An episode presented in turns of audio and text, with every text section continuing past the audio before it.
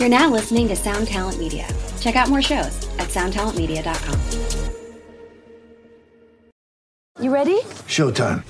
On May 3rd, summer starts with The Fall Guy. Let's do it later. Let's drink a spicy margarita. Make some bad decisions. Yes. Audiences are falling in love with the most entertaining film of the year. Fall guy. Fall Guy. Fall guy. That's what the poster said. See Ryan Gosling and Emily Blunt in the movie critics say exists to make you happy. Trying to make it out? Nope. Because I don't either. It's not what I'm into right now. What are you into? Talking. Yeah. The Fall Guy. Only in theaters May 3rd. Rated PG-13. Welcome to Control Your Narrative Weekly. I am the narrator. This is week four. I am EC3. You know, like, there are countless podcasts. Every hmm. person on the planet Yeah. has a podcast. There's people in the comments right now talking, thinking about starting their own podcast. And I, I don't know what we're doing with the podcast. I don't know anything about podcasts, but I know I listen to them. I subscribe to a bunch, and I listen to like a handful.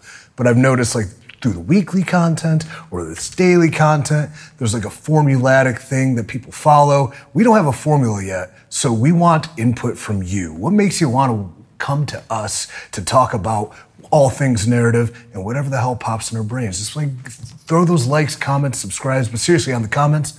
What do you want us to talk about? What do you want out of this show so we can give it to you? But as I continually think on the podcast format on things we need to establish, all right, we always have a cool little interview. Yeah. That's uh, it's not an interview, it's a Psychoanalysis. we're gonna call it psychoanalysis. Boom, because we put lingo behind everything we do here in the narrative. Yeah. We also like kind of just ran rave about what's going on in the narrative, but we need to broaden that. Also, yes, we like to support our friends, our mm-hmm. colleagues, small businesses especially. So real fast, Yeah. we're gonna start off everyone. Hey, friend of EC3, friend of the narrative this week, my fellows mm. at Ruck Pack.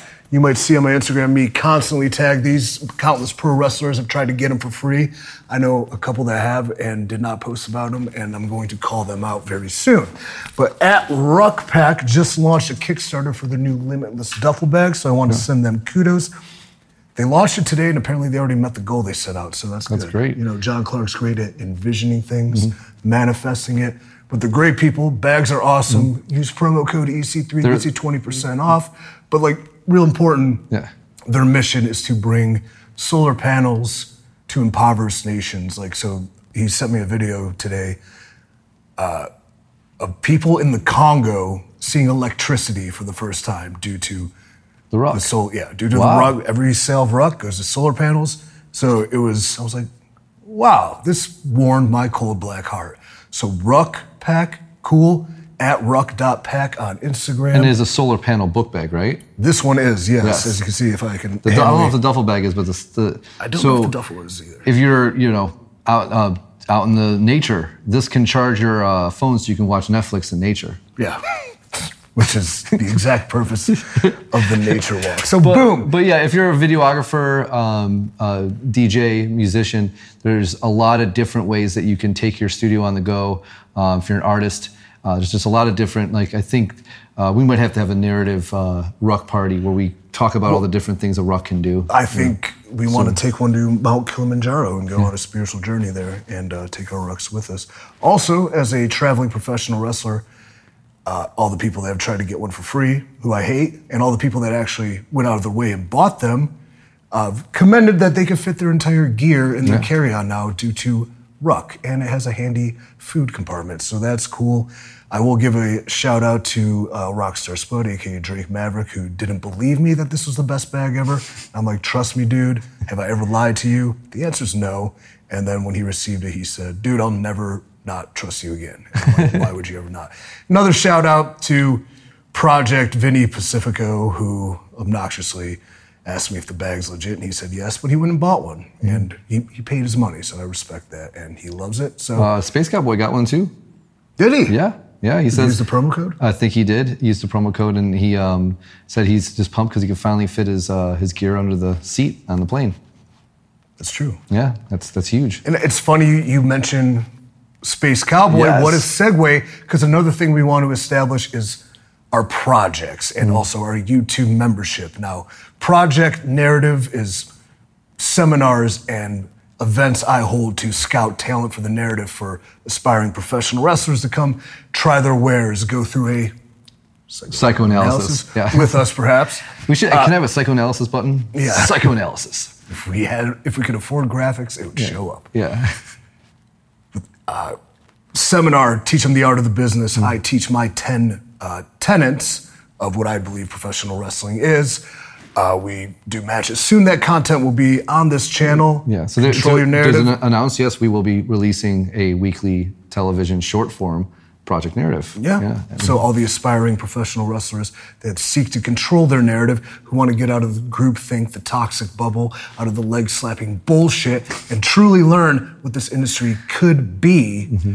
come to Project Narrative. But also, Project Narrative is for you. As you can see, we now have, we now have, we now have a YouTube membership Yes. available, right? Yes. And there's a three-tier Three level. tiers. Yeah. One dollar, which we get seventy cents of, is basically you're just supporting us. Yeah, you're supporting in. A, you're into the narrative. You're into the to what we're doing. Yeah. Support it so we can pay Patch over here. Yeah, so he's the only one that makes money. Yeah, and he deserves it. He's fresh Yeah, out of uh, college, and you know. if we lose him, if he has to move home and live with his parents again, this whole this whole project's fucked. Yeah. So that you're saving. Yeah, every Hey, every seventy cents goes to Patch. Patch is Patch is going to be a player here. You'll see soon. Yeah. Uh, the 4.99 is what we get a live chat, which we're starting today. Yes, After this, after we're this, start yes, this. yes. And then uh, at ten dollars, there is we're going to do a what monthly match watch along. Yeah. Bonus uh, discounts. Is there a discount on the five? There's There a discount be. on the, the five and the ten, and Oh, so with the ten, it's going to be EC3 and one of his friends. Just watch. Whether it could be, you know, for example, EC3 And and, and Spud and the narrator watch the. No, the- just you, because I don't have any friends anymore. Yeah. No, but yes, go ahead. But no, it just for example, um, like him and Spud would watch their match from from TNA, uh, but also gives us the opportunity like to sit down with Weston Blake and we're going to watch, you know, Randy Savage, uh, Ricky Steamboat. You know, That sounds together. sweet. That sounds sweet. And so we that- have Weston Blake today, but that Yeah. I mean that I would pay money to sit and Uh, watch and wrestling. there's a ton of content that we have that is unedited, uncut, and stuff that we couldn't release. Like, just you know, uh, I have to do a, a promo for William. Well, I got 15 minutes of content. I only have three minutes of time to put out. Um, when we filmed William, and the very first thing he said, I was like, "Keep that no matter what." But then you played it for a test audience, and every test audience who didn't know him, what'd they say? it was disturbing. Um, It was disturbing, yeah, right away. It was it was just too disturbing. Um, so we, we were going to put a, a, that on the ten dollar tier. So you're going to get um, you're going to get a lot of behind the scenes with Adam Scherr um, from the last narrative, which a lot more emotion was shown, um, a lot from the heart um, about what he wanted to give back to the the projects, the indie wrestlers that were there, and it was a lot of amazing moments. So that'll be coming out over the next couple weeks. But at that ten dollar level, you become a project Yes. yourself. So people have been asking me, and it's hard to communicate because we still don't know what the hell we're doing. How do I get my project number? Well, join us in the live chat after. We'll talk about that. If you don't get a hold of us there, drop me a DM on IG. Drop control your narrative a DM on IG. They're more likely to answer because I'm way too busy. And if you're listening to this, also drop them a DM. Yeah. Like- so as you become the project, we will discuss your number and how I can therefore promote you on my little project uh, thing I'm building. But what brought that whole rant about is you mentioned Space Cowboy. Yeah. And Space Cowboy has a little bit he'd like to say Yeah. about Project Narrative. the Space Cowboy. Hi, I'm the Space Cowboy Stacy Alexander, and I'm the lead project here at Control Your Narrative. And what's it like to be a project? Well, I'll tell you. I get to spend long hours working for low wages here at Justified Prints, dealing with the various companies that we can deal with. I have to stare at dogs and silly slogans all day on shirts. I really enjoy it. So, you, the viewer, should join Control Your Narrative yourself. We have YouTube subscriptions. Our DMs are open on the Control Your Narrative Instagram. There's at least two different avenues that you could use to connect to us as projects. You get a neat number that we don't even pick out for you, we make you do that yourself. We're like a big family here at The Narrative, except we're very small. So, join today.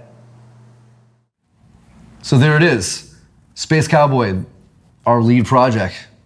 Sounds By like- default. By default, yeah. Totally by default. Abraham's pretty cool too.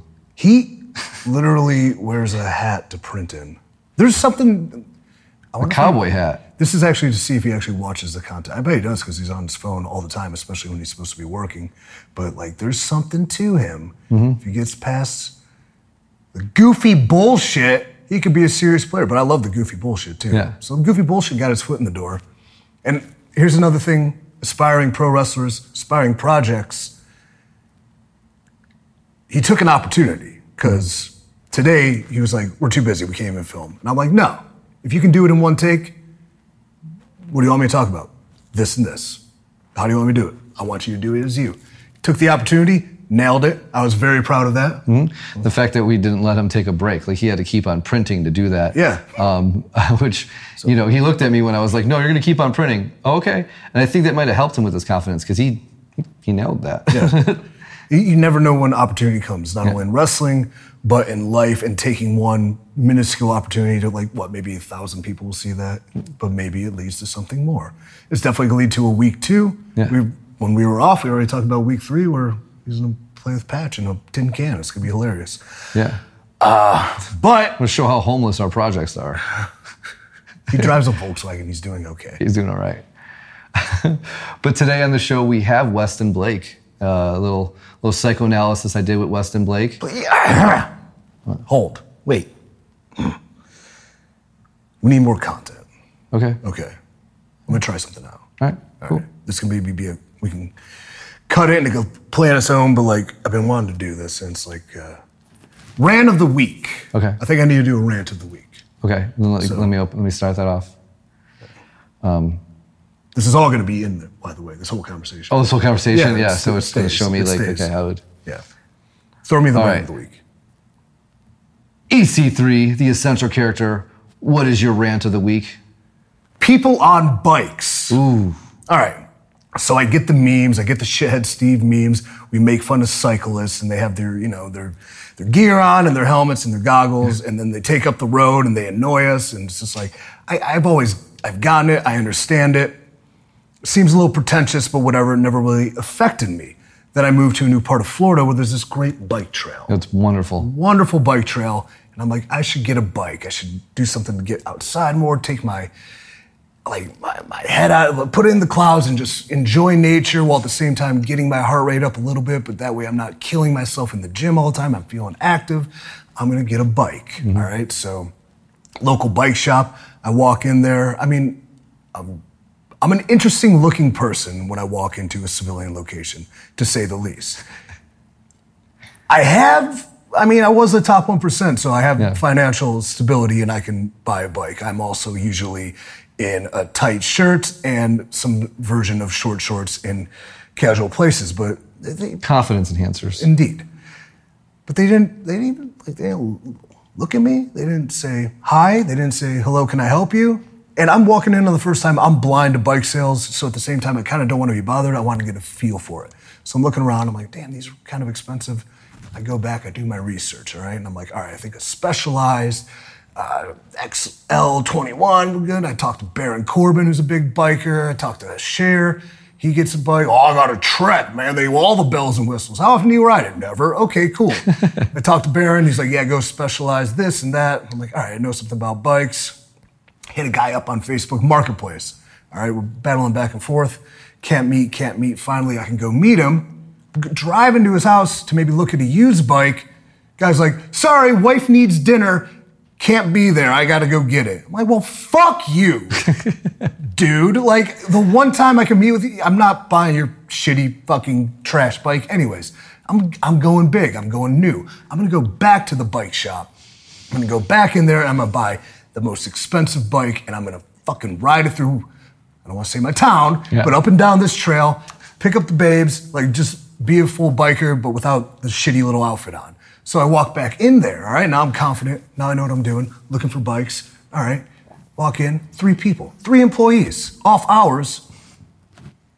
Don't even look at me. Like, I, I'm sorry, do I not fit the bike motif? Are you discriminating against me because of my large muscles and my angry demeanor? I'm actually a very nice fucking person. I'm a gentleman and a fucking scholar because I read books. But you can't even take the time in your shop to even acknowledge I exist when I'm gonna spend five fucking grand on a brand new bike. So I walk around, no, no, nothing, nothing. I say, you know what? Fuck you. And I say that. I just, well, fuck you. And I walked out. They're probably like, that guy was an asshole. I was right. Well, I wouldn't have been. I would have made you richer if you talked to me because I was going to buy a bike. So I'm leaving. I'm huffing and puffing. That was a Saturday. thinking about going to a bike store Sunday, but guess what? The bike store I wanted to go to was like, Sunday closed. We're out riding. LOL. Shut you fucking. it's a commerce day. It's a Sunday. Put one person in the shop, you'll probably make a sale. Idiot. All right, fine. It's Monday, leg day, even better. So I'm already fired up. I'm driving to go to the gym. I pull up to a crosswalk. Now I understand white lines. I'm maybe a half an inch over it. Half an inch. 10 to 2 on the steering wheel. Got my music player and I'm feeling good. And I hear the bell. Ding, ding, ding, ding, ding. Uh, okay, uh, look, and it's a guy, the guy I described, the guy with the helmet, he's clad in the whole gear, goggles on. He goes, Excuse me. And, you know, usually, like, when people are confrontational in a normal world, is nobody likes conflict, but I love it. I live for it. I just thrive on it. So, excuse me, like he's gonna big dog me. And I say, Go the fuck around! What's wrong with you, man? There's plenty of road right there. He just pedals away like a pussy. So, like, what an asshole, what a pretentious group of people with these fucking bikes. Oh, we got two wheels, not four. We're better than you. No, you're not. You're the same pieces of shit as everybody else. You ride a bike, you might as well not put your cart back. You suck. See you on the trails. All right. Um, and that is what a personality turned up to 11 is, is like, you know, this is actually who he really is. like, so the, the narrative is our reality. This is ca- pure capturing our reality. Um, let me know if you want to borrow my bike. Um, so,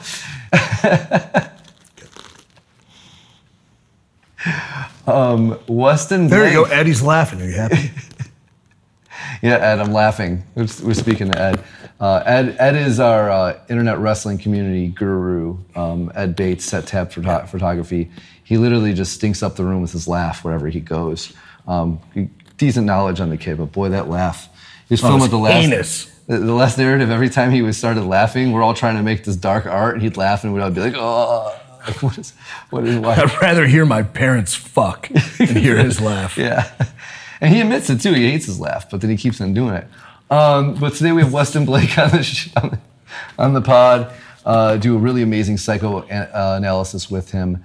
Um, it was it was great because you can totally tell that um, Co- Corey Weston Blake has a story that we he hasn't been able to tell yet, and he has where a lot of his career was at the PC and with NXT, and then up to the main roster. He has such a different perspective of you know, and we'd go we talk a lot about this in the store in the in the uh, interview, is that the psychoanalysis sorry, is that he is a nice guy, and nice guys always do finish last because he didn't um, put his foot down, fight for more things. He was kind of he's a really that's why he's a great tag team wrestler. Is he's a great team player, um, and you see him in the narrative actually show you what is is there and what the new Weston Blake is all about. Yeah, that was great. Okay, cool. I mean, throw it to the interview. Yeah. I was going to say about your nice guy, like, he is a good man. But what happens when a good man goes bad? Weston Blake, you're free. That I am. That you are. Yes, sir, and it feels good. Feels good. Yeah, it feels Feel- great, man. Feels good. Yeah, it feels great to be free, um, out here doing whatever I can uh, to be the best me. And I believe that's what this product is bringing. The best out of Uh, you? The best out of me. Yeah. And hopefully I can bring in the best out of this product. Um, you, you brought the best out of the, the back of John Skylar's head. So uh, let's start. Let's talk about the actual narrative. Like Yeah. before we get in a little bit about your career. Um, first off, like uh, it was great. You came in for your onboarding, but you already had all your your promos filmed. You know, which Yes. was really great. yeah, yeah. I said, well, that was the whole, um, you know, control your narrative story. I mean, I, I saw the first one, obviously, and I was very intrigued, and uh, just the way it was shot, and just the way people were able to tell their stories in such a way, um, and integrated with the wrestling and stuff like that, and the way um, it was shot beautifully and it was well done. And so it was just something that was always intriguing. And so once I found out about my release and stuff like that, um, I, I felt like I had a story to tell, uh, I- and I didn't know how to um, tell it. And uh, I, I needed a camera crew and stuff like that. Uh, fortunately, I came across um, some friends of mine. They were able to help me out, and I, and I put my vision and they were able to capture some of the moments and stuff like that of my story coming to life. And then when you reached out along with EC3, uh, coming to want me to tell my story, it, just happened to fall into place that I was. Uh, that I already shot stuff uh, for that and everything like that. And so I remember you showing me and already said free Weston Blake. We We're just like, all right, thanks, man. Yeah. And that, that is, uh, it was, you know, obviously we're going to be creating a lot more together, but it was, it's really nice that, uh, to when when a, someone comes in with something already ready to go, that we can just plug right in. Yep. You know what I mean? Yeah. Uh, actually, I just got word from the office that uh, the uh, the new term in our uh, in our universe and our reality is going to be psychoanalysis instead of onboarding. So when you came in for your psychoanalysis and we really beat down the insecurities of your career, Yeah. um, it was it was amazing because um, I don't know if you knew this, but when we when we were you know creating the second one, uh, EC3 reaches out to John Schuyler and he's like, "Who do you want to fight in the narrative? Who do you want to bring out the best in you?" Yeah. And he says right away, Weston Blake. Oh, and it was one of those things where everybody in the room were like, "Ding, ding, ding, ding, ding," and, and then we brought the Adam, and Adam's like, "Yes," you know. Uh, and unfortunately, I was you know ignorant like the rest of the world. I didn't get to see you a lot on TV. Right. Um, I watched you a lot when I moved here at NXT.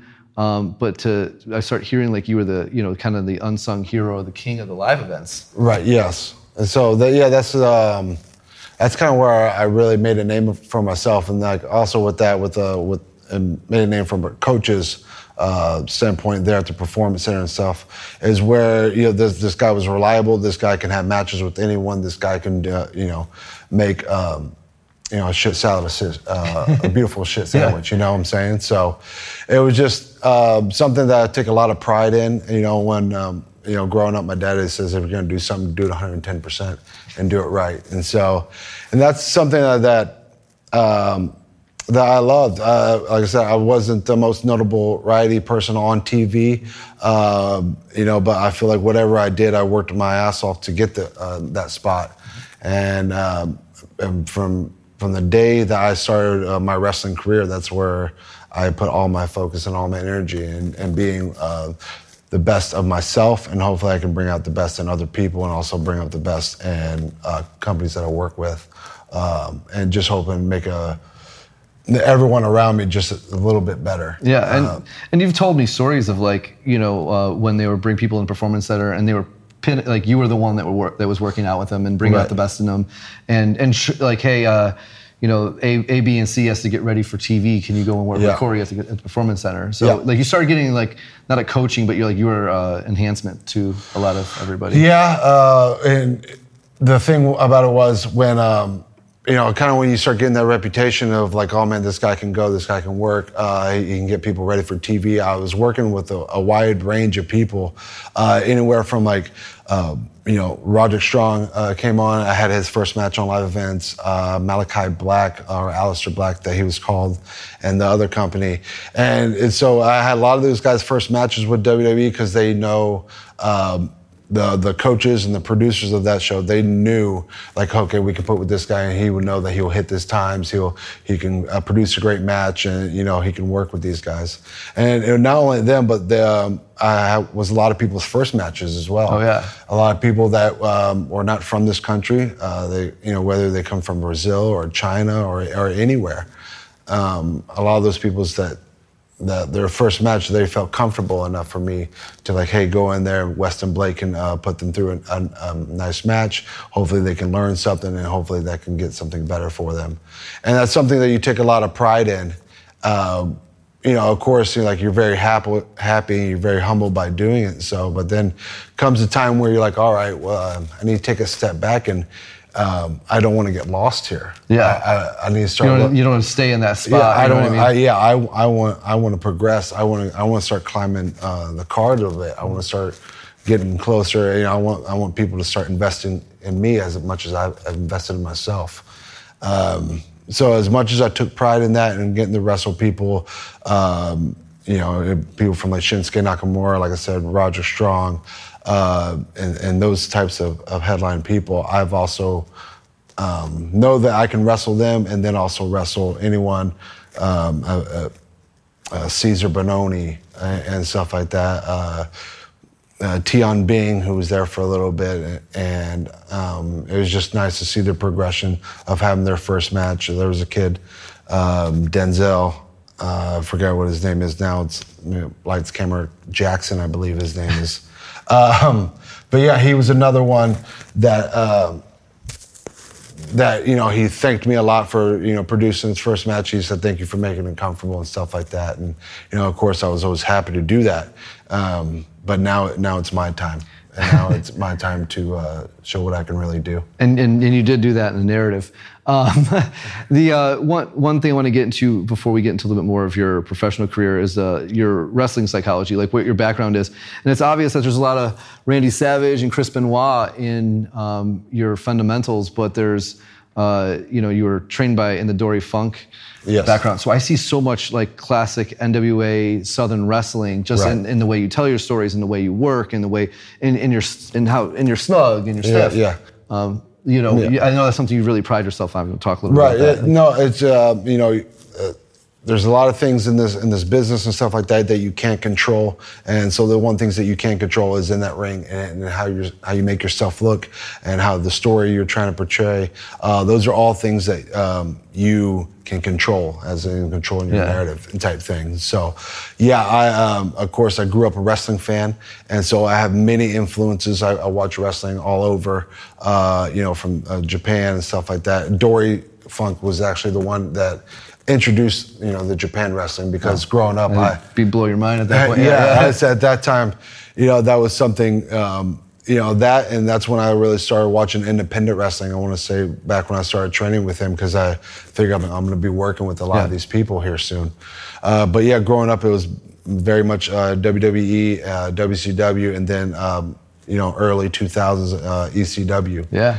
And so, yeah, so those influences. The Carino days. yeah, the Carino days. Very much so. A big fan of his um, coming through. And it was just nice that now that I'm in this business, that you get to meet these people and you get to learn from them and ask them their, you know, their point of views and their psychologies and stuff like that. Only to enhance, and you know, I mean, even if you take just a percentage of what they say, or or a coaching tip or whatever that is, it's a percent that you're getting better. Yes. And and so like I- like I said with with uh, with Dory, I mean he has his, his his fingerprints all over me. I mean he was kind of the man that laid down the foundation of how you story tell, how you you know how you can portray this in a match. Not so much um, about the moves you do and stuff like that, but so much of the story that you're telling and you're trying to portray to the fans. And and when I w- looked at Dory's stuff, and, and of course his brother Terry, who I was a tremendous fan of, um, you know, all their stuff looked great. You know, it, it looked in there. It, looked- you know, you couldn't. It was all believable. Yeah, and you know that's where I was just getting at to where you know if anyone sees uh, my work, whether it, you know NXT or now that on the narrative, um, anywhere I work, I want someone to be like, oh, you know, um, you know, someone would say um, maybe wrestling isn't real, but I believe he is, type thing. You know, like I believe in his work and you know what he's doing, and he's making stuff look, making me believe. And if and if that's something, if I can make, you know, if I make myself believable, then I can make the crowd believe what I'm doing. And and that is uh, something uh, EC3 went up to all the projects afterwards. Like after, do you see how do you get it now? You know what I mean? And it, that was because you, you were we felt everything was in chronological as because it is our reality. Yeah. Um, you were the second uh, match, but like in reality, you were the first real like professional wrestling match that turned into a fight. You know what I mean? Which was which was great because we got to start with the actual psychology of how wrestling works. Yeah. And then as it turns into a fight, you're you start showing your true intentions and and Yeah. and laying them in. Um, and kind of make an example of John Schuyler and you, you know putting the focus on yourself instead of him. Yeah. Um, yeah.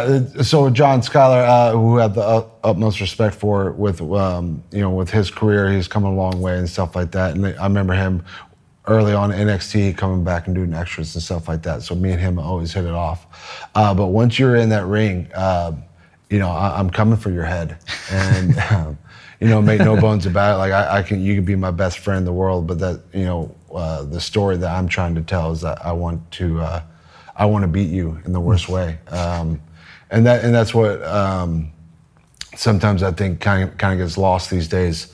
Um, sometimes with the art of professional wrestling, I think sometimes there's, um, it, it gets too cute and, and pretty and stuff like that. When I think some of the best stuff and some of the best storytelling is where it's a little bit rugged, a little Yeah. bit, you know, where you, you blur that line where you're like, oh man, I, I, I don't know, maybe maybe they don't like each other, maybe maybe maybe they do, uh, maybe there is a little bit of beef there. What you know was you know.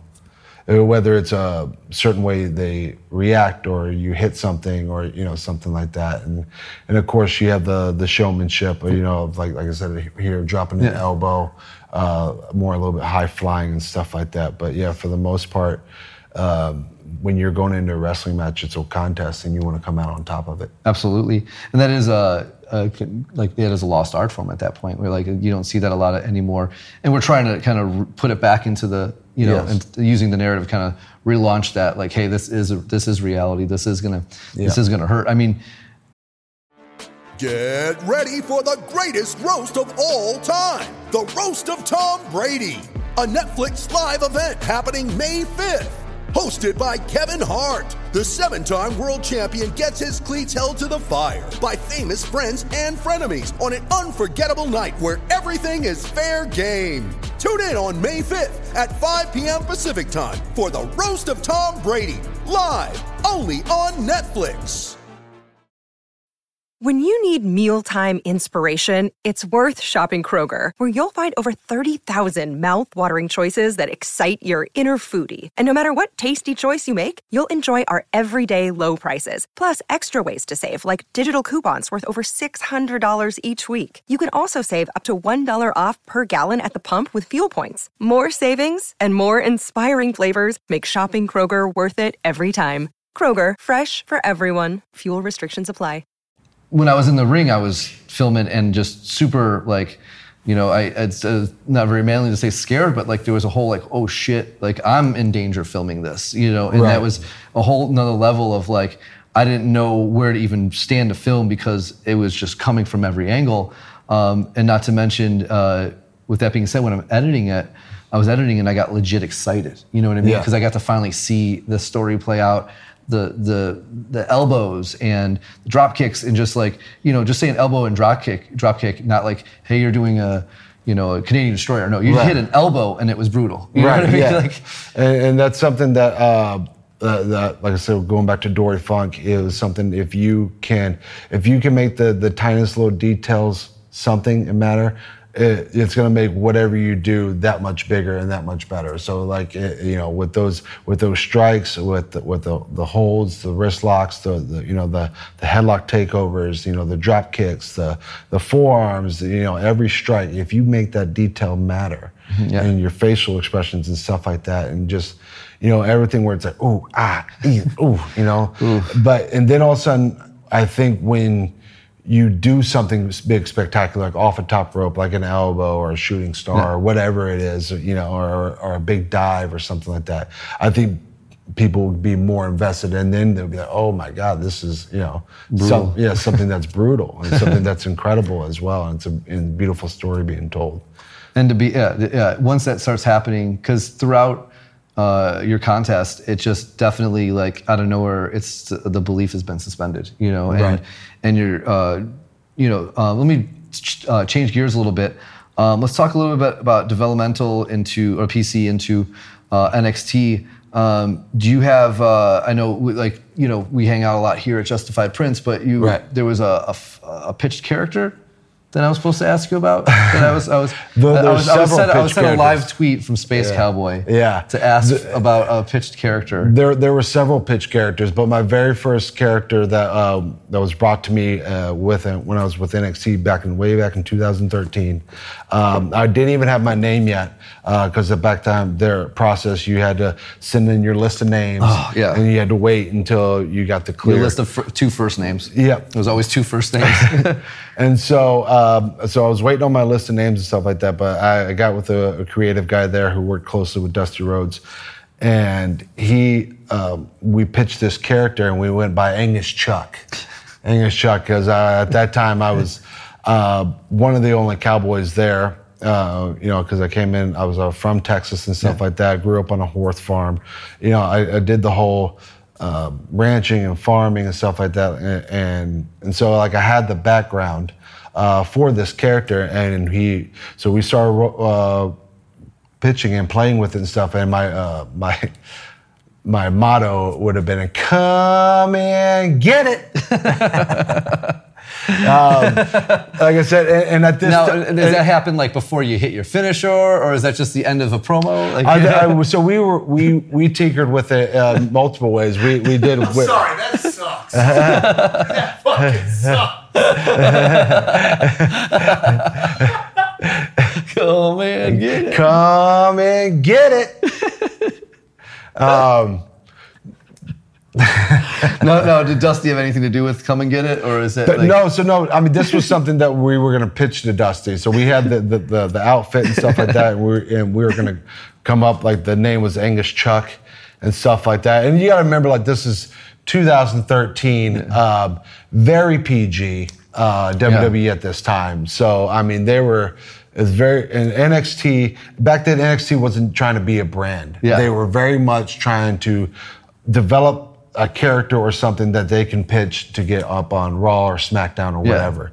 So uh, NXT was a completely different brand back then. It was then. legit developmental. It was yeah. a, it was the developmental where Yeah. you were just trying to get characters or get talent to get a character and try to get them up to the main roster.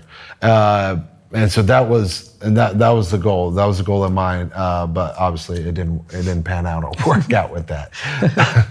uh, but it, it is it is a cool fun little story. Like I said, that's um, it was just a different time. You know, I mean now uh, I guess Uh, you're, you're actually pretty happy that you didn't have to ever do that in front of a live very- crowd. I hope you know. Yeah, very happy. Uh, Yeah. You know, at that, but at that time, I was, I was a young kid. And I was, that really I was stereotypes you as a cowboy? like, j- a young kid, and I was just trying to make something, you know, Yeah. uh, of myself, and I was just trying to, to get on TV or get on NXT. You're just trying to, you know, go up that ladder where, all right, get on live events. Once you get on live events, all right, get on TV. Then once you get on TV, show that you can work and do this. And now yeah, it was engraved uh, in your head that there was a stepping, there, a, a pecking a- order. a- uh, a like- very much a pecking order. Uh, so go a little bit into how out of nowhere you're pitching ideas, and out of nowhere you're with Alexa Bliss and Buddy Murphy, Yeah. and and that that tag team had chemistry right away. It's Yeah. like d- dubstep was still cool. You guys like come out to some dubstep. It Yeah. was like there wasn't a lot to like. There wasn't like a a tag team that had like, hey, you guys are this character. It's just like, hey, you look close enough, and I, uh, you look close enough. Put the girl here, and it just really had like, it just synergy right away. You know? Right. Yeah. So um, with me and Buddy, uh, we we had the same tryout together, and so uh, we got hired at the same exact time. And so at that time, we were both, um, you know. so just doing our single stuff uh, working on live events and stuff like that.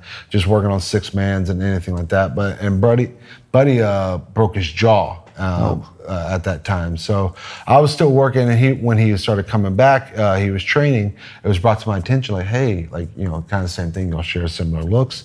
Maybe um, have you ever thought about tagging with him? And at that time, me and Buddy, we hung out, you know, um, you know, sometimes go work out together or just hang out in general. And so I was like, yeah, I wouldn't mind that. And um, that night, I went to a promo class with Dusty Rhodes, and I cut my promo. And at the end of my promo, Dusty asked me, he said, "Hey, come back tomorrow, and I want you to cut a promo uh, with Buddy." And I said, "Yeah, that's no problem." So I, I call up Buddy and tell you know, pitch him the idea, and he goes, "Oh, really?" He's like, "I haven't heard anything about it." I was like, "Well," I was like, "Yeah." So we'll come back. Uh, we'll come by tomorrow and do it, and we did. And then that weekend, we started getting reps on live events. Uh, we started working with like Lucha Dragons and stuff. At that time, I had to borrow. eh, Like I said, we had opportunity. He had like white shorts and with white kick pads, and all I had at that time was um, was black. So I uh, I had to borrow someone's boots, someone's white boots, and then I had to borrow someone's white trunks. Oh, wow. Just to where we can look cohesive enough to where you're like, okay, these are just not two guys put together. Like, okay, this could be a tag team. And we did. We uh, we clicked right away. We clicked with the Lucha Dragons. We started clicking as a tag team. And I remember we got pulled into the office at that time after probably about I want to say about six or seven weeks of tagging together. And we were told, "Hey, do not invest in this tag team. do not." He said, "Do Oh, not." Do that not sounds familiar, yeah. do- he said, "Do not invest in this. This is just strictly to get y'all reps." Yeah. And so me, and- when me and Buddy left that meeting, we're like, "Screw that." I was like, "I was like, I was like, well, I think we have something. Let- Yeah. Let's let's at least get matching gear." Yeah. And so if we're ever on TV, we got matching gear, and that and we did, and luckily we did because we had the matching gear, and we come out on TVs, and we were uh, wrestling. I want to say Lucha Dragons, and uh, yeah, we got to the back, and uh, Triple H, and of course all the producers were like, "Oh, we loved it. They like you'll have the matching gear, you got a great look," and so that's when I think the ball started rolling with with Buddy and myself, where we uh, started tagging.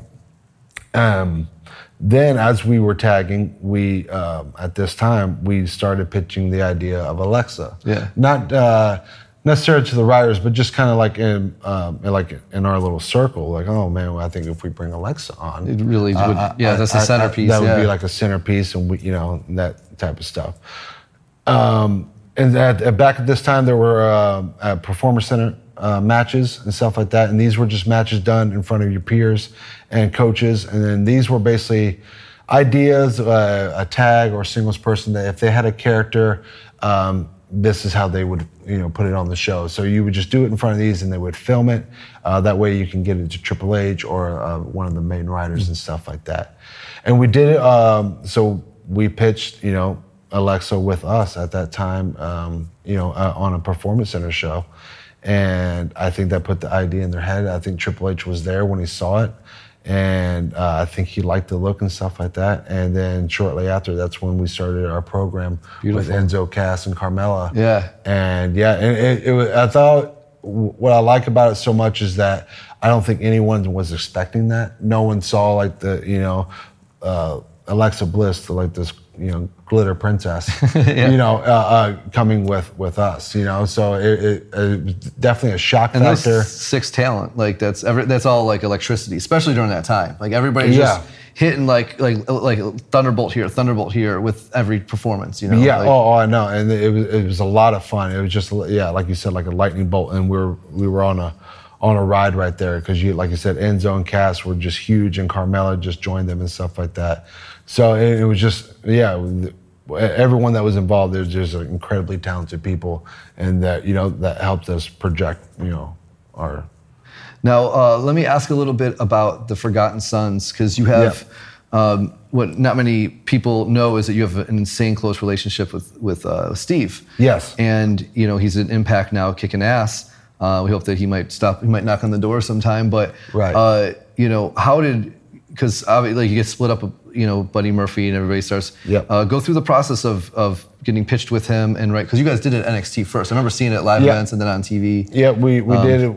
Uh, we did it on live events. We uh, there at NXT. Uh, I said once me and Buddy split, uh, you know, and once we found out like okay, we're gonna be trying to do single stuff, and at that time and in NXT they they they just kept bringing more and more people in. So uh, at that time I was pitching a character to try to get on NXT TV, and it just wasn't working out, wasn't panning out you know, and uh, and Steve and I we um, we befriended each other right when he got there. Uh, he let me borrow his truck.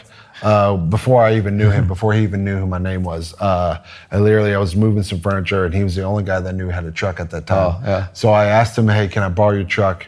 And without hesitation, he said yes. That's how dudes are born. Yeah, and so I was just like, well, you know, I was like, oh man, this this guy seems great. You know, this guy doesn't even know me, but lets me borrow his truck. So that night, uh, I took him out to dinner, and you know, and I paid for his dinner and stuff like that. And that's when we started like talking, and we just became uh, best of friends. You know, and we, uh, of course, which is funny because I'm from Texas, he's from Jersey. It's like you know, two completely uh, Different personality, yeah, polar yeah. opposites. Yeah. Uh, but we just started uh, talking. And he, you know, he he had ideas about like his character and stuff. And of course, that's when me and Murphy were kind of taking off, and and we we were all in the car ride together. And, and so then once me and Buddy split, uh, you know, Steve was still doing his thing, and I was trying to do my thing as a singles because I just got out of a tag. And it just wasn't taking off, and they and at that time people just kept coming in in waves, like where they come in, they go straight to TV, Yeah. come in straight to TV, Because the in- landscape changed at that Completely point. changed, yeah. Where This is there was 2016, Yeah. So yeah. Dusty's not there anymore.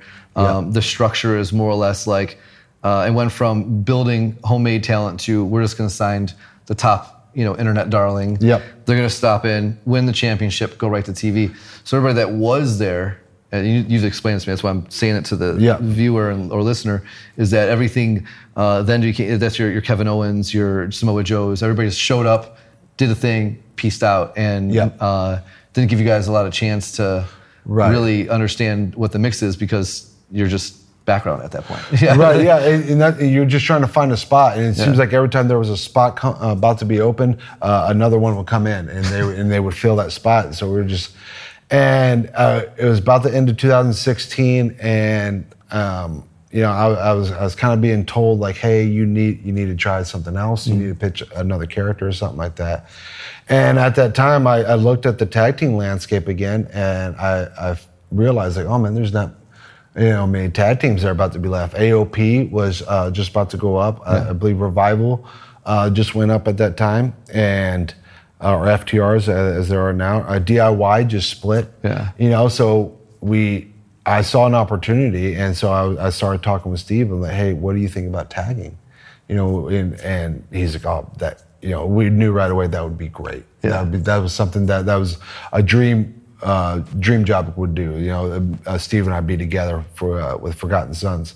So we did. Uh, we came back. Start very first day, Jan- uh, January 2017. We pitched.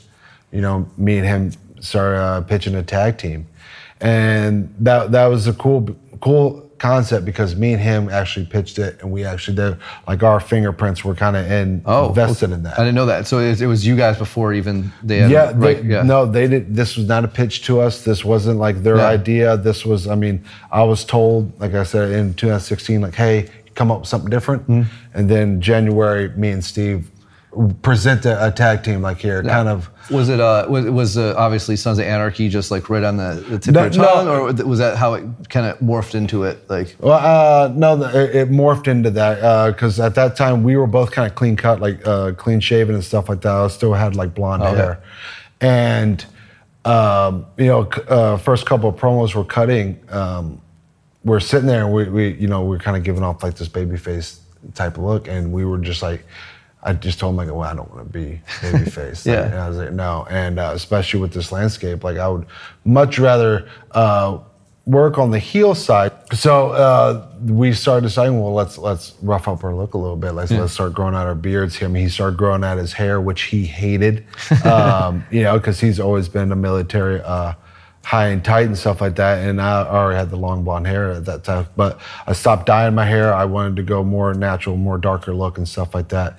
And then as we started getting it, that's when uh, the wheels started spinning. Like, man, we can we can go do Sons of Anarchy type stuff, you know. And, and that's what we were going. Sons of Anarchy, uh, kind of APA, uh, you know, with with the wrestling world.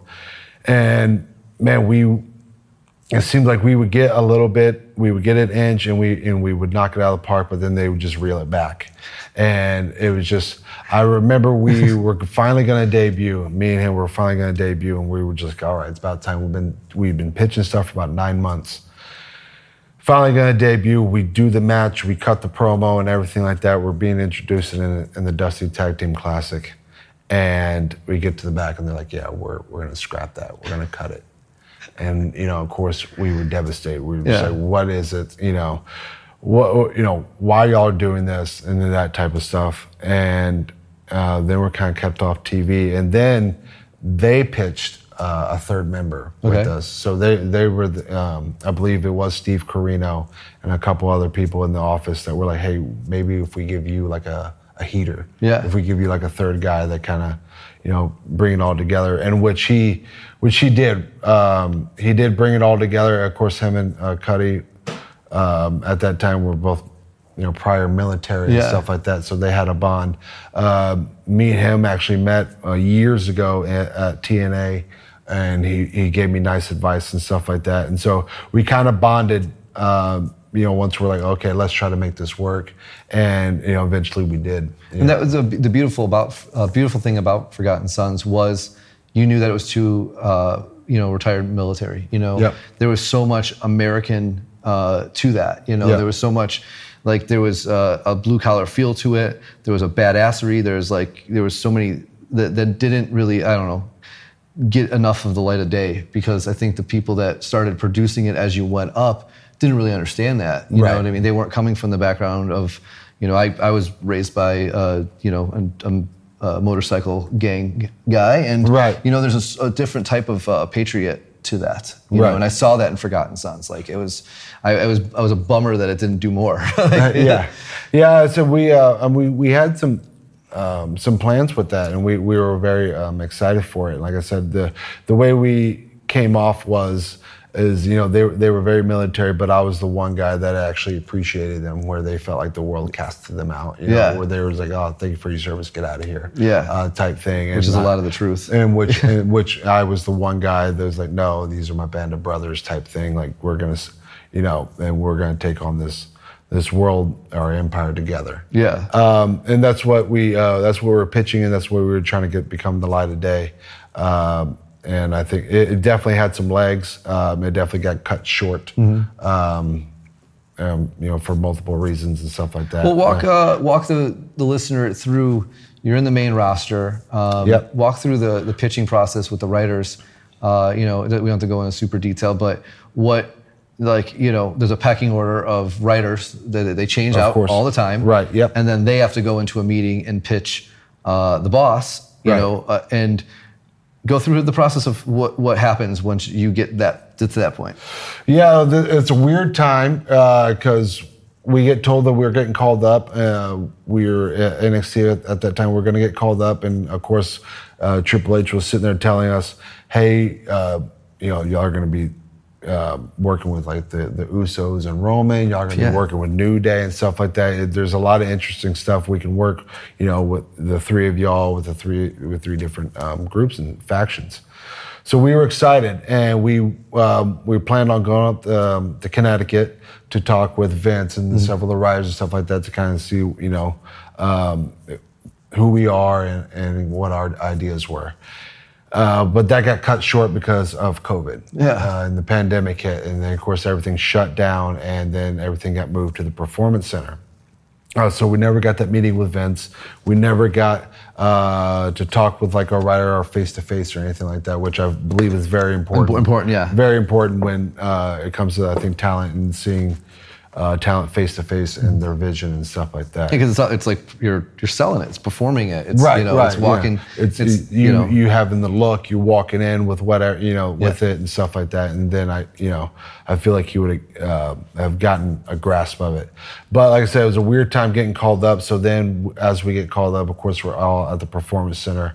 Uh, performing in front of uh, nobody, just the camera crew and stuff like that, and it was uh, it was an interesting time because it was a time where you can actually start getting your character stuff in because you weren't um, you know, we weren't like traveling, and, uh, and there wasn't much being on TV, especially and you're not performing to a live crowd. Like Yeah. the way you wrestle is different because you're not worrying about hopefully this pops and react the reactions. Like Right. you're not worried about a crowd reaction. Right. You know? It, it was a time where you definitely could have slowed down and got a little bit more character development, involvement, and stuff like that, just because the world was kind of on hold Yeah. at that time. So you definitely could have uh, done some really cool things and got some character development in, and which we were excited about. And then uh, we were there about a month, and then of course everyone. Um, if you don't know, uh, Jaxson Ryker tweeted um, uh, his support uh, for Trump at that time, uh, and at that time, uh, which got a lot of backlash Yeah. uh, from the office and some of the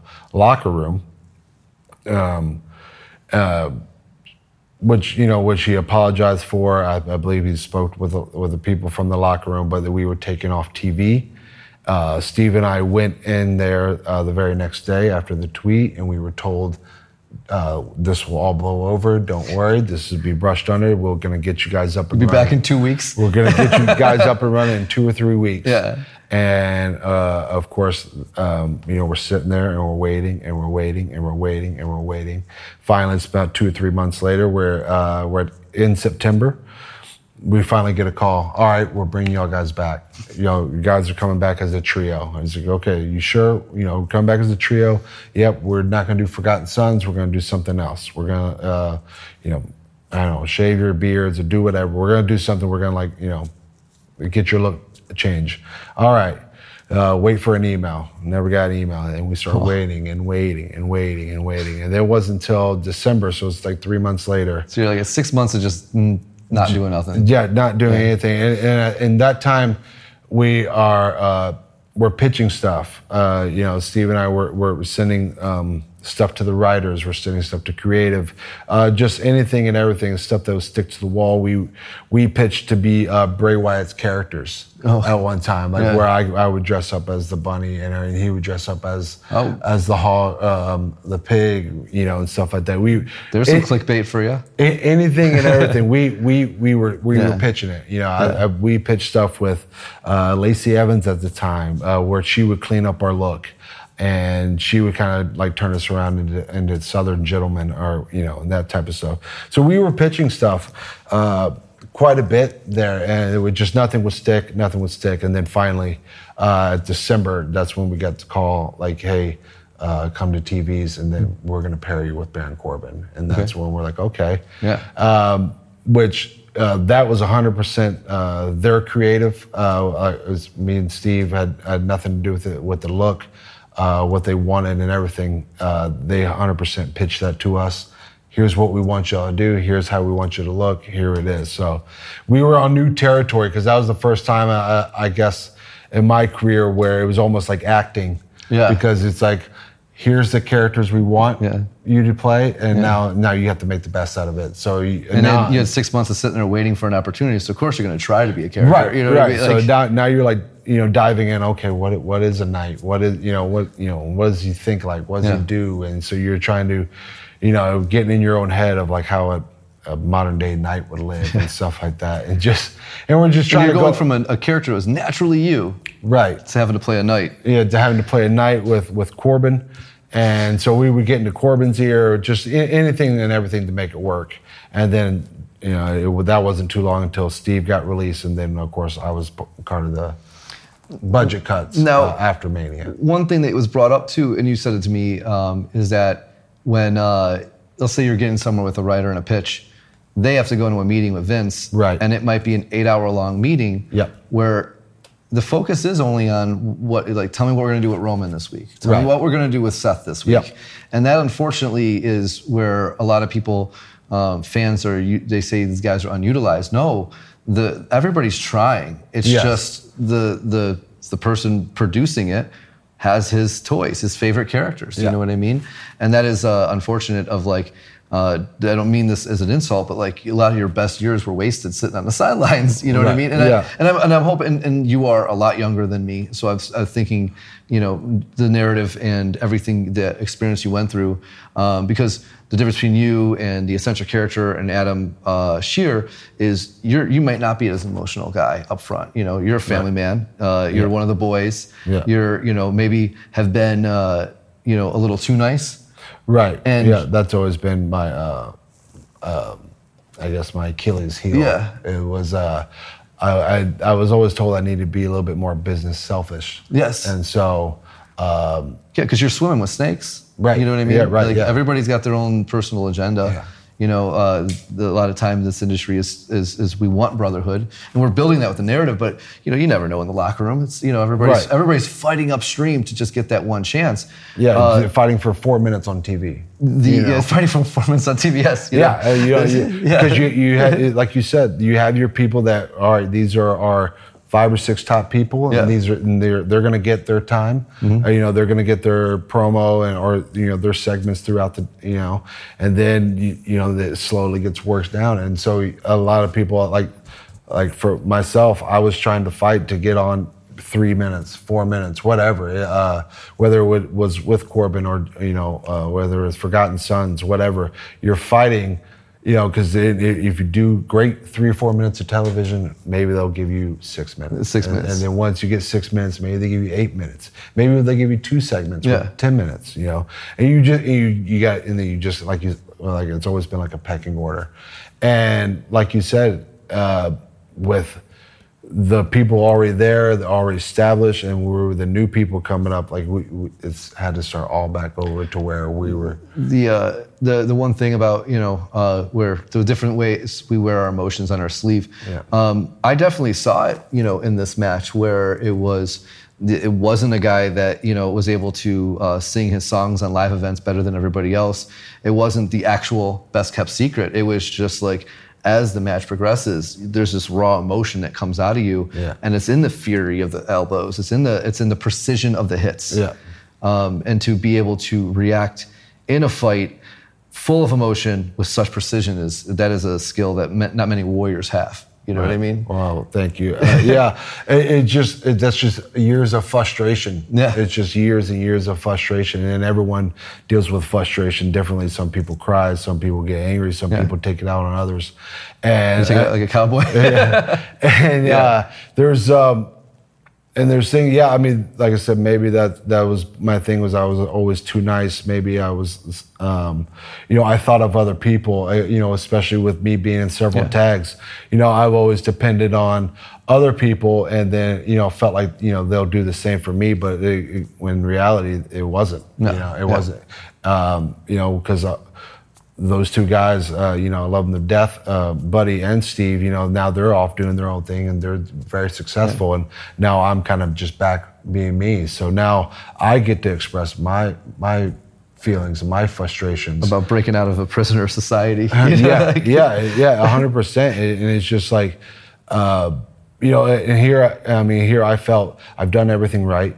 Uh, you know, I, I felt like I've, you know, uh, you know, kind of kept to my kept to myself. I, you know, I didn't uh, rattle the cage uh, per se. You know, I was like you said, very nice, kind of one of the boys and stuff like that. Uh, but that, you know, that just still that is still got my head and, cut off. And and that was that's a thing. Like you come from such the old school mentality of of how the business works. You are you, you're influenced and based off of classic wrestling. Yeah. You know, uh, uh, etiquette. You know, Yeah. and I think that that's you know where everything it is a lot more. And like you know, you didn't have to. Uh, get over on you know the indies as a super indie guy to get there so like you're you're not you're probably not used to that like fight i always have to get like a lot of guys that come up through the indies they're just used to fighting so hard to get themselves over on every stage. Right. You know what I mean? I'm going to get myself over here. I'm to get myself over here. And they went up and, you know, you, you, everybody's told me stories of all the guys that would follow Paul Heyman around, still just fighting to get themselves over. Right. And you're just like, nah, I'm, I'm above that. Look, just look what I do in the ring. Right. You know, and Yeah. Unfortunately, that's uh, it's it's whoever's you know yelling the loudest at that point. You know what I mean? Like, not hitting the, the hardest. You Right, know? yeah. It's who's yelling the, the loudest. Hey, look at me. Hey, look at me. You know? yeah. Um, let's go into some. Uh, I, I think we've, you know, done a lot of really good justice to your career thus far. Um, I want to do a couple funny stories. Yeah. Uh, number one, uh, I'd like to. Uh, we got a tweet. Uh, how did you meet EC3? Tell, tell a little about Uh, meeting the EC3. essential character. Um, well, that was during our time. I think we were uh, Forgotten Sons were just kind of coming uh, coming up, and EC3 was one of the. Uh, I wouldn't say indie darlings that came in, but he, he he was one of the guys that you know he had experience. Of course, he was with WWE before, Yeah. um, as Derrick Bateman and stuff. And He still came in as a former world champion, and that's that that- was that creates a like a, a certain persona. and, and know then what I once he you know then once he got out he kind of controlled his narrative uh, in other ways and then he came in like a world champion with impact stuff like that did a lot of great stuff with them and so you know he was brought in as you know as one of their going to be NXT top guys he, he was another guy that they were going to put the brand you know kind of on his back and, and stuff like that someone that they were going to launch and um, so we were all kind of part of uh, Terry Taylor's class. Oh. Um, you know, and Terry Taylor, I mean, I think, Mad props to Terry Taylor. Yeah. Yeah, Uh, his fingerprints are all over everybody that comes through these doors. You know. Yeah, oh, very much so. And uh, that, that, that's another uh, mentor of mine who, who, like I said, has uh, fingerprints all over me and my work and stuff like that of making stuff look real, making stuff meaning meaning something, working on those details and um, and, you know, and making you know things mean more and, and bigger uh, as they should. Uh, so that's how me and EC we started talking, and then we we found we had like a lot of similar interests and, and everything like that. And then uh, he actually asked Steve and I, um, you know, to ride with him to shows. Which was which was a big thing. Which Yeah. uh, you know at, at that time, you know Steve and I we we were kind of we were just by ourselves. We would just drive around like uh, um, you know even if uh, new people came in and they you know they offered uh, Steve and I would would Yeah. politely, politely uh, decline. But uh, with him, it, it was just different. Yeah, he was like, "Hey guys, you know, I don't mind driving." You know, uh, he took a liking to us, and so we Yeah. did. We we we hopped in this truck, and man, we and we shot the shit for, you know, two two and a half hours in the entire way, and we got to know each other a little bit more. And we, I think, we just we saw you know our, our vision of what our, of ourselves and what we saw that the business was um, was very close to similar. Yeah. Of, of how we see it and how we wanted to do things. And it was just, you know, I was very intrigued by him and it was great to hear how he, you know, how he'd been in the system and how he went out and how he, you know, controlled his narrative and how he got up, uh, you know, um, doing so well with, you know, with other promotions and stuff like that. And what he continues to do with other Yeah. promotions as well. And, you know, and yeah, it was just very interesting to hear his stories and hearing him to talk and he, hearing his mind about the business and everything like that. And it was very cool and uh, something that I cherish because I mean, not like I said, not a lot of people that come in with that kind of stature uh, uh, do that for people. Yeah, he's, he's he's very approachable and humble in that way. Right. Yeah. I, I mean, yeah.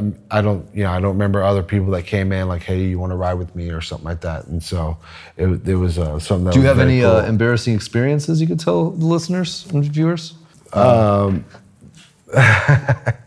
you know, if Uh, he's okay, we could also tell also tell the Jimmy Seafood story. Oh, where, yeah, where he ate himself sick. Yeah. well, uh, as everyone knows, EC3.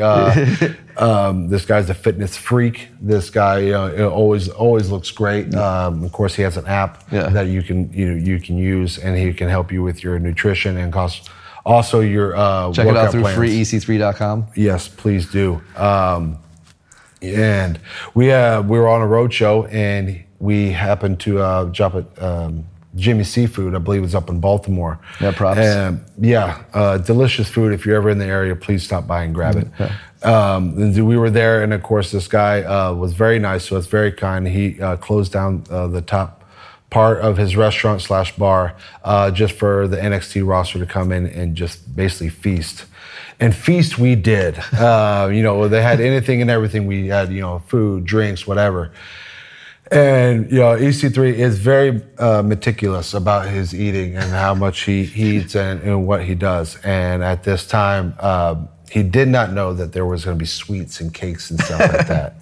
And at, at and so when that came about, uh, I believe there was a couple of boys that they saw how quick he ate a cake or something. Like, oh well, here, why don't you try eating this? And here, why don't you try eating this? And of course, EC3, being the man that he is, he doesn't turn down anything. So Yeah, he, so, yeah. so he kept eating it. Yeah. And he just kept eating it and eating it. And this was uh, Gargano and Ciampa, right? Yeah. Yeah. yeah. so they just kept shoveling food in his face, and he just kept eating it. And you know, by the time we all left, uh, you know, he was already on the bus in the fetal position, you know, in his seat and stuff like that. And, I, and uh, me, who had uh, probably a few too many cocktails, I was just like, well, I mean, I'm supposed to be in that position, not you.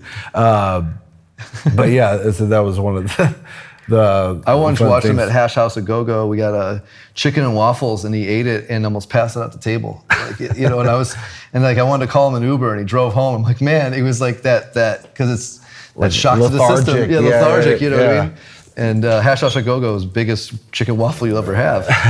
Um, But yeah, uh, so, yeah, just you know, uh, uh, very thankful that we we, we kindled our friendship. I, one of the stories that we have, um, you know, me and Steve, like so, we just uh, met EC3, and, and, and me and Steve have been known to drink, you know, here and there, and uh, we off we offer him. We were drinking a bottle of wine, and at that time, and we, you know, we offer it, you know, hey, we, we know you probably don't drink, or maybe you do. This is just getting to know you. And he goes, well, I, I'll tell you what, I mean, no stooge. He's like, so, he, so he grabbed the bottle of wine and he, and he, he did a g- great chug, uh, by the way, you know, impressed Steve and I. So that's when, that's when they're like, like, okay, well, this is, you know, he's all Dudes, right in our yeah. book. Yeah. um, yeah, really some male bonding time that we had. And, you know, that that that kind of sealed like, okay, this guy's cool, and he's like, yeah, he's cool with us and stuff like that.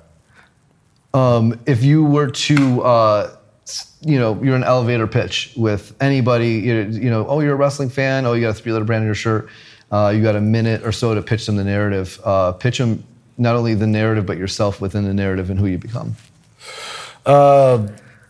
Yeah, so with the narrative, it, it's wrestling shot cinematically. It, it's a it's a a fight club uh, that is is storytelling. It's wrestling at at its absolute best. Uh, you really get to dive in deep into people's characters. You get to really live vicariously through the characters. You get to go through different emotions. Uh, each uh, each match is different, and each character is different as we all are. Um, me, I, I, I now find myself as a character in, in the narrative. And the way I see myself is I, I am no longer the, the yes man or the nice guy or the guy that's willing to do anything and everything for a three letter brand. It's more out, out to get mine. Um, you know, I at one time uh, believed in the American dream of if you work hard, treat people fairly, then then then you'll get what what's yours. And then I figured out that there's people on top that who who didn't work hard and who don't treat people fairly. And so now uh, now it's my turn to take away their American dream, and that would be uh, that's what Weston Blake is all about. As a man out to set and to destroy anyone's dream of becoming of what they think they are, a professional wrestler. I love that. I love the I'm here to take away their American dream. I I, love that. Um, uh, who do you see uh, knocking on the door for you in the future? I mean, there's uh, probably a couple obvious uh, dream opponents. There's probably uh, some fantasy booking with former Yeah. tag team partners, obviously. But who would you like to knock on the door? Whether it's bring you bring the best out of them or them bring the best out of you. Um, you know, single wise, there, there's uh, wrestling. Man, I'm I'm kind of I'm a man who uh, likes any and all challenges and stuff like that, and I, and I believe it's if it, if it's right, then it, it's going to work. Um, I wouldn't say I would have any like uh, dream matches per se uh, uh, right now because all my dream matches will be people of prior uh, wrestling. Because I believe once I step in there uh, with anyone, um, I believe that I am in there to win and I'm there to take their their head off and I'm there to, like you said, I'm there to take their dreams away uh, by any means necessary. And uh, I, I believe I can do that in any country and I can do that in any form and I can do it anywhere at any time against anyone. That's a great answer. Because that is something uh, EC3 and I have said privately. We've said it publicly that um, I'd, you know, this is an advertisement. You know, give give him the chance to to, to kill your top guy because he will. Yeah. You know, like, Yeah. You know, and, and it's it's one of those things where I'm so excited to a help unleash you onto the world, um, but b watch your progression and uh, how you, uh, you know, wrestling is poetry to me. Yes. And you you also are a poet in the ring. You just Yeah. you you you your sonnets are violence, Right. And that is something that I'm I'm looking forward to um, seeing the right or wrong person walk in your path. And I, you know, there isn't anybody on any three letter brand on any network show right now that I know that I, I know you can kick all their asses. Like you're a legit tough guy. Right. So I want to see this play out. You know. Yeah. Um, uh, you know, book Weston Blake to kill your stars. Yeah, that's what I plan on doing. All right, thanks for stopping by today. Thank you, man. I appreciate you. Good. If I crisp up my sweet potatoes in the air fryer, it almost feels like a dessert. If I put a little stevia on it, some cinnamon, it's excellent. But I mean, I can microwave them here and eat them and it'd be fine. No, I've had I've had them on there. It's it's it's a different ballgame. it's a different ball game. Yeah, air fryer is a different different ball game. Especially what you just said. I can't have sweet potatoes anymore. It fucking sucks. Oh yeah, keto boy. Uh, uh, burger Oh, uh, you- Burger I am fucking has some sweet potato fries that are really good. Well, as you keto and get to a goal, as you continue to keto and you get to- to your goal, what we're gonna do is we're gonna throw you on Project Narrative, my nutrition and training app, and we're gonna get you a nice little program going where not only will you get your workouts custom made by me, You. you also get the nutrition aspect, and we can add in carbs. I know a great place to place your carbs during your daytime, so they're maximizing your muscles and they're not, you know, spiking your insulin and you're getting fat. It's all science, really. But uh, yeah, hey, throw it to the ad.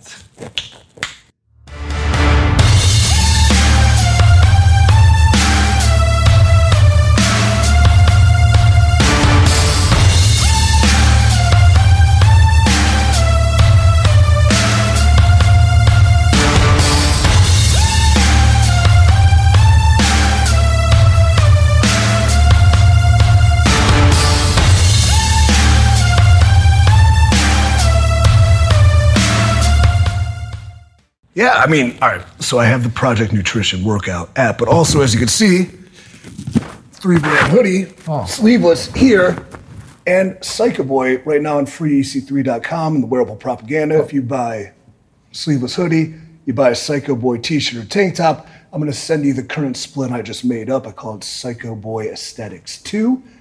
But like I'm just emailing it to people, so a couple of people bought. I was just testing it out. Do people actually oh. really care about my entire like?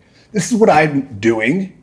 I wouldn't recommend it for you, but if you want it, yeah, buy a shirt. I'll give it to you. So whatever. So you just offered like a free workout if you buy a shirt. Yeah, five day split. It's five Wow. workouts. That's You could take that for a month. yeah, that's, that's cool. and make a, and have a huge uh, psycho boy difference. You know what I mean? Like I mean, maybe if you put in the effort. You put in the effort, yeah. The only thing that works is consistency. Yeah. You know, people like bells and whistles. So yeah, you Buy- get a shirt. buy a shirt, get a workout. Um, uh, so Weston Blake uh, is gonna knock your fucking block off. Like, I don't know how to go back. oh man.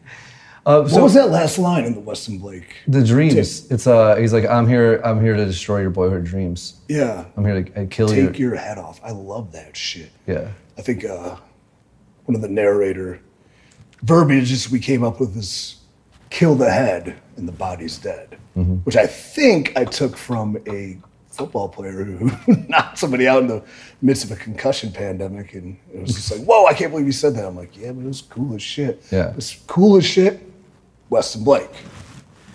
Yeah, he he has such a you know uh, honest personality too. Like you know, he's a guy that like you take his his. He really should be already in, working as an agent. He has such a great knowledge for the business. Um, but we say it in the interview, and I'm, we're saying it again. Like, book Weston Blake. He'll take your top guy's head off. Yeah. You know, like definitely. Like He's a star killer, he's a st- he's the star killer. Yes, I think is, Is what that was over. Yeah. we said. And then also, let me take a brief second to apologize for the squeak in the beginning of the interview because I know Patch wants to rip my throat out because I sat in the squeaky chair and I tried my best to get out of it without it squeaking, but I only made it worse. So my apologies to you, Patch. We have a squeaky chair here in Justified Prince, and we keep it around just to really get annoyed by whoever sits in it. And it's usually Adam. Like Adam's the one that sits down in it, and it's just like we can't can't give Adam any shit over it. We'll go over what our punishment for uh, Yeah. messing up here in the narrative is. Another episode. Right now, let's focus on Weston Blake and his story too. Like, yeah, when Skylar, who would you want to fight in the narrative? He said Weston Blake. I'm like, why? And I bet you he's regretting it now. Like, why didn't I think of that off the bat? And the fact that, like, how we talk about synchronicities and the universe working out, like him that filming his thing. Yes, him. like constantly mess it up. yeah. Free Weston Blake was coming out, and I'm like, obviously, he spoke of our relationship and how much I adore and respect him, not only as a performer, but as a man. But like, he was so perfect, and he's a perfect example of what, if you give an opportunity, what can, what can you do with it? And the fact he's not working somewhere full time, the fact that you, the viewer, the wrestling fan, may not know that he is one of the best wrestlers alive, it's our goal and our mission to make sure the world knows that and to make sure he is taking care of his family that he adores more than anything in this world because of this industry, because he is that good at it. He is, beyond a shadow of a doubt, one of the best I've ever been in the ring with. And I've been in the ring with some of your favorites and some of the quote best. And if he's not better, I don't know who is. And he also is a phenomenal example of a broken system, um, and and the fact that uh, someone can be on your roster with that talent skill and that talent level, and just completely get lost in the mix. The problem too with corporate wrestling is pigeonholing somebody or to uh, label them something. So another thing, like with the Skylar story and Weston's, these men were labeled as quote good hands, which is the ultimate backhanded compliment. Like we're really, really, really good at the thing people are paying to see, but we don't see you as being a guy that people are going to pay to see do it. It's like what? what the fuck? But we're gonna have you work with everybody that we need to to get going and, and, and train and stuff. And that's okay to an extent, but there's still. You said he should be an agent, and you're right because of his brain. But the guy, I don't even think has reached his peak. He's only 33. He's young, athletic, uh, Texas built, Yeah. real thoroughbred. Like, I wouldn't fuck with him, no. and I would fuck with anybody. I would fuck with you if you were on a bike or not. But you'd fuck with the guy on the bike, but you won't fuck with Weston Blake. he he's a man. Yeah. He's a man, and I'm glad we you guys talked about the Terry Taylor relationship and his insights and things like that. I'm glad he spilled the beans on my uh, day at Jimmy Seafood. Where the reason I overate at Jimmy Seafood is because nobody was like back in the day. You had to prove yourself being the new guy by drinking, but everybody in NXT, short of a few of the good brothers, kicking a few back low key. Nobody was like binge drunk, pounding shots where I made my name for myself with top guys. Oh yeah, what's up, Taker? You gonna do fucking elbows lines of Jack Daniels? I'm right there with you. Okay, I'm cool. But um, so I had to prove it by overeating, and then yeah, I had night terrors. That maybe someday we can talk to Tommaso about. But yeah, whatever, dude. Blake deserves the world, and if we can just be one small step in him achieving that, mission accomplished. Absolutely. Uh, another big thing in the last week or so is the narrative is now free. Ah, Um, The uh, we've now put both of our uh, films out, and boy, what a response! Those view counts, the comments, the reviews that are being thrown our way. Reviews Uh, and comments, yeah, and whether they're good, bad, or indifferent, I mean, they've been very, very positive, and people seem to be getting what we're doing. But this too only grows with word of mouth, so keep passing it out, keep showing people something different, some out- something outside the wrestling bubble. Like you're still gonna have all the stuff you love that's inside the bubble, but we can take a step out and try something different and be unique. Or as one of my mentors told me, don't be afraid to be bold, and this is what we're trying to do. But yeah, made it free. Um, if you did pay for the narrative, I believe there's one comment about it. Know that nobody made money off of it, short of covering the expenses of projects, eating hot meals, and Patch over here not having to move back with his parents, and our over overworked music producer. Yeah, when, when you when you purchase a narrative or buy a wearable propaganda, you're, the the money we're making is going to the uh, content creators that are helping create this, and we're all putting an insane amount of ourselves into the product, and you can tell. Uh, so we Yeah. appreciate that support. the thing about free too, as you mentioned, like all these talents are exploring themselves free. All the people that help with us, whether it's lo- getting us locations, lighting, uh, extra cameramen, they're doing it for free because they believe. And I, I just saw something that upset me where I just saw like billionaires having a pissing contest over who has more money on social media. I'm like, what are we doing charging? Our business model is we're free. The world sucks enough. There's enough things draining your income. Like, times are tough. They're tight. Like, we give you something for free that hopefully you find something in and find yourself giving back. It's just paying it forward.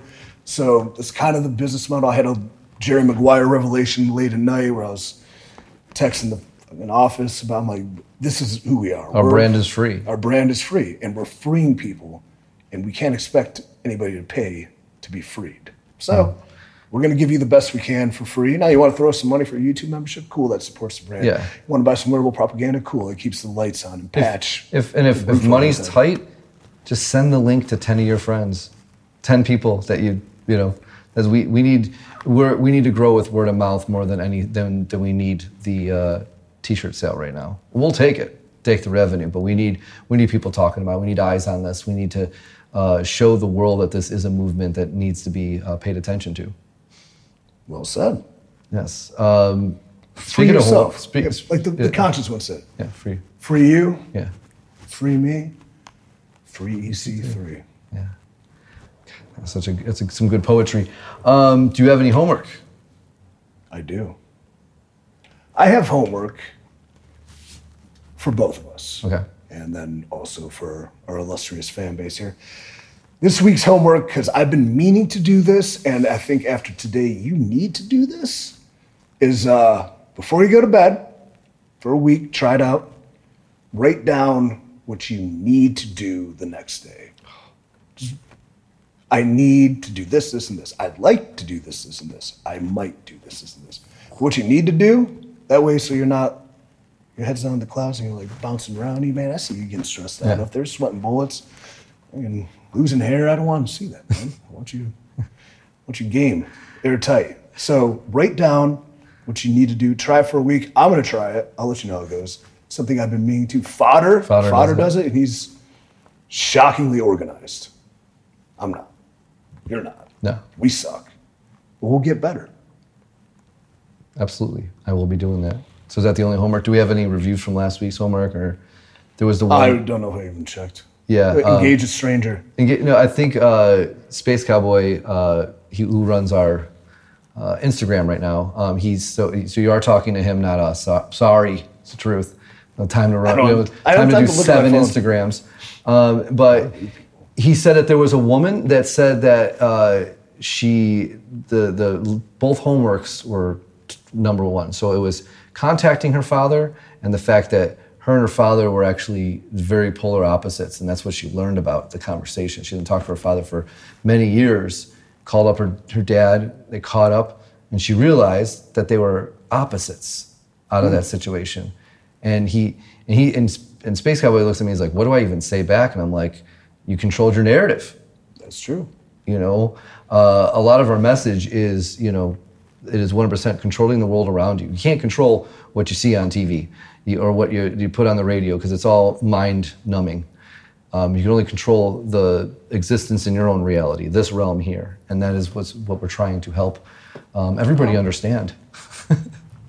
Man, I made a relevant social media post to that today. May I read it? Yeah. It's my show. I can do whatever the fuck I want. Um, did you write it in the bathroom here? No. Okay. I wrote it in the gym parking lot. We call the narrative bathroom the caption room. Because if anybody has to pee and he's in there, we're not getting until we get It's that the only up. place there's silence here. So Yeah. when I write, like you know, when Yeah. you write, you just gotta be in like a zone. All right. the worst prisons are not constructed of steel and stone. They are created by lies, corruption, false expectations, and the perceived judgment of others that lies in your mind. You can only be one of two things self imprisoned or self freed. Mine's a prison, man. And wh- from what we can tell you, because we've been doing this for almost two years now, is that uh, freeing yourself is, is something you have to work on every day. It's, it's the same thing as what someone's trying to get sober. It's, it takes everyday work. So every day, you know, do your best to wake up, it, take that list you start the night, night beforehand, and work your way through it and free yourself. Dynamite conclusion. I don't know what to say. That's, I mean, short of that, CYN next week. CYN next week, www.freethenarrative.com. Like and subscribe, listen, all that bullshit.